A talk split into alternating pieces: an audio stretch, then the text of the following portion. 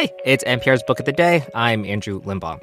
The journalist Charlayne Hunter-Gault is one of the best in the business. She's out now with a new collection of stories she's written throughout her long career in journalism. It's called My People, 5 Decades of Writing About Black Lives. Now, today's interview is special for a couple reasons. One is, I love reading old journalism to shed light on how things have and haven't changed. For example, there's a piece in this book that she wrote for the New York Times in the 70s about a dispute center in Harlem that opened as a way of getting police out of minor disputes, which sounds very familiar to me following the summer of 2020. And it's also special because she spoke to NPR's Michel Martin, who clearly looks up to her. And this conversation is just a tangible look at the impact one person can have as they pave the way for the generation behind them. This message comes from NPR sponsor Hulu with Black Twitter, A People's History from Onyx Collective and Hulu. Directed by Prentis Penny, Black Twitter, A People's History tells the story of how Black voices found a new home online and blossomed into a force for change while laying down some hilarious tweets along the way. From the memes to the movements, see how this powerful community shapes culture, society, and politics. Black Twitter, A People's History, premieres May 9th, streaming on Hulu. As a little girl, she wanted to write about history, or at least the first draft of it we called journalism. But along the way, she wound up making history herself, becoming one of the first Black students to integrate the University of Georgia, the first Black reporter for the New Yorker's Talk of the Town section, the first to open a Harlem bureau for the New York Times, and on in a half-century-long career in print and broadcast that took her all over the country and to many parts of the world. Now, Charlayne Hunter-Gault has gathered many of those pieces in a new collection called My People, 5 Decades of Writing About Black Lives, and she is with us now to tell us more about it. Well, hello there, Queen.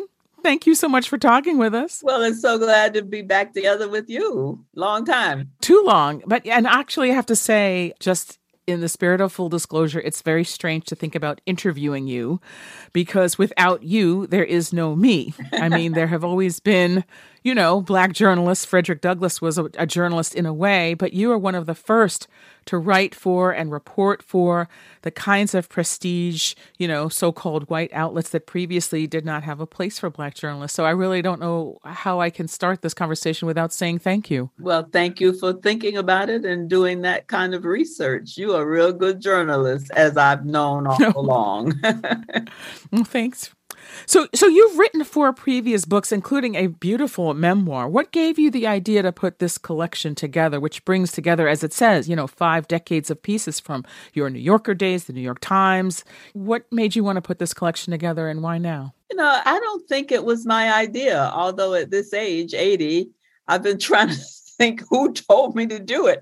But, you know, I started looking at my pieces and bringing some of them and rereading some of them. And I thought, well, yeah, maybe. And so that's when I contacted a good friend and I said, you know, I need somebody to advise me if I should go forward with this. And sure enough, I got to a great editor and a great group of representatives, and they just took it on from there. Well, what jumped out at you when you were looking back over these pieces and deciding what to include? I want to hear from you first, and then I want to tell you what jumped out at me. So first, you, though. I think that we got a good representation of our people throughout the years that I've been alive and working. But some of this happened even before, so that there were people telling me about history. And although, thankfully, one of the positives, if there were any positives about segregated schools, our segregated schools taught us our history. And what I say is that our history gave us our armor, not only to get through those times of segregation, but other times when we've been challenged as well. And I think that's the case with a lot of the people that I wrote about. John Lewis, Julian Bond, so many of the young people in the civil rights movement, clearly they survived because they were wearing the armor of our history. So I'm going to tell you one of the things that jumped out at me is all the things that have changed. Like, I actually got a chuckle out of one of your pieces about Black folks going on vacation. You know, the title, the headline was "More Negroes Vacation as Barriers Fall." And I was like, that was hilarious. I mean, and it was hilarious, but it wasn't. I mean, in the sense that people were talking about the places that they could go, where they felt comfortable, where they felt like they wouldn't be treated poorly. So there was that sort of undertone of, okay, let me find a place that I can go where I'm going to be treated the way I want to be treated. So there was that. And then one of the pieces you wrote was about a program honoring Langston Hughes at Columbia University. And it featured an interview with a teacher who was fired for teaching a poem by Langston Hughes in his class. Right. Now, this teacher went on to become a very celebrated author and academic. He's a very well-known name now. But here we are again, teachers being fired for teaching certain authors. And I don't know. I wonder if that jumped out at you too and how you felt about that. You know, I grew up in the Deep South.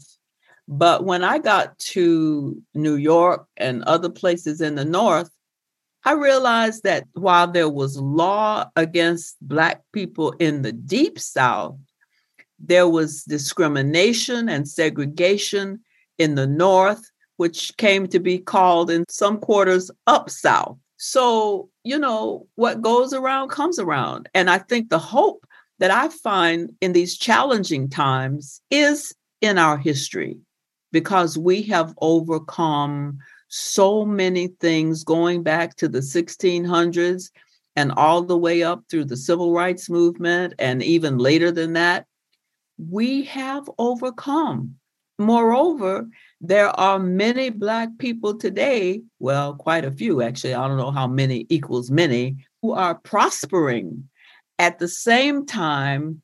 By every situation we're experiencing, Black people and people of color in particular are at the bottom. And that tells us that while there has been progress, as we used to say back in the day, we got to keep on keeping on. Do you have someone in mind that you hope will pick up this book, leaf through it? Like, how are you hoping people will read it and use this work?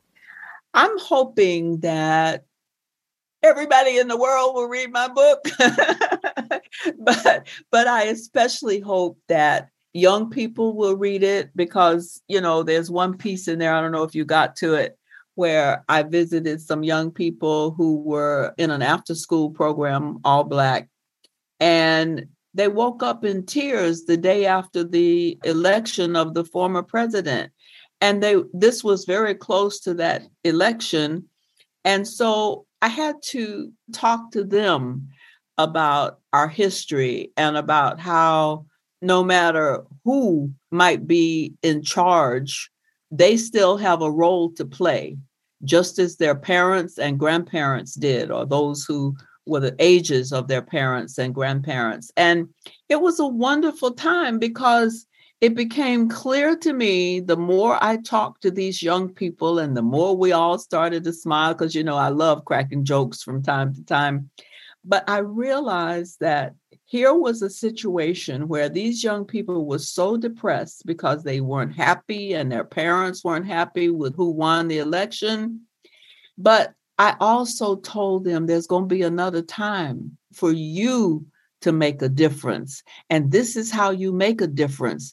And if you look at articles in the book, you will see how people made a difference. That was Charlayne Hunter-Gault, the Emmy-winning journalist.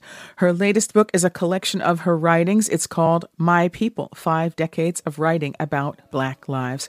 Charlayne Hunter-Gault, thank you so much for talking with us, and thank you for all of your work over the years, and thank you for your time today. It's been a delight to speak with you again. Thank you, Michelle. And you keep on keeping on, too. We need people like you in our profession. Oh, well, thank you for that.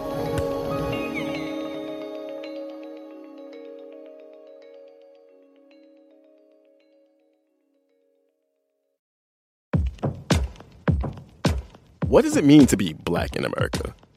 In NPR's Black Stories, Black Truths, a collection of stories as varied, nuanced, and dynamic as Black experiences, you'll hear it means everything.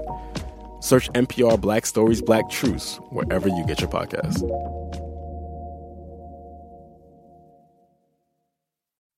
Support for NPR and the following message come from IXL Online. Is your child asking questions on their homework you don't feel equipped to answer? IXL Learning uses advanced algorithms to give the right help to each kid, no matter the age or personality. One subscription gets you everything. One site for all the kids in your home, pre-K to 12th grade. Make an impact on your child's learning. Get IXL now. And NPR listeners can get an exclusive 20% off IXL membership when they sign up today at IXL.com/NPR.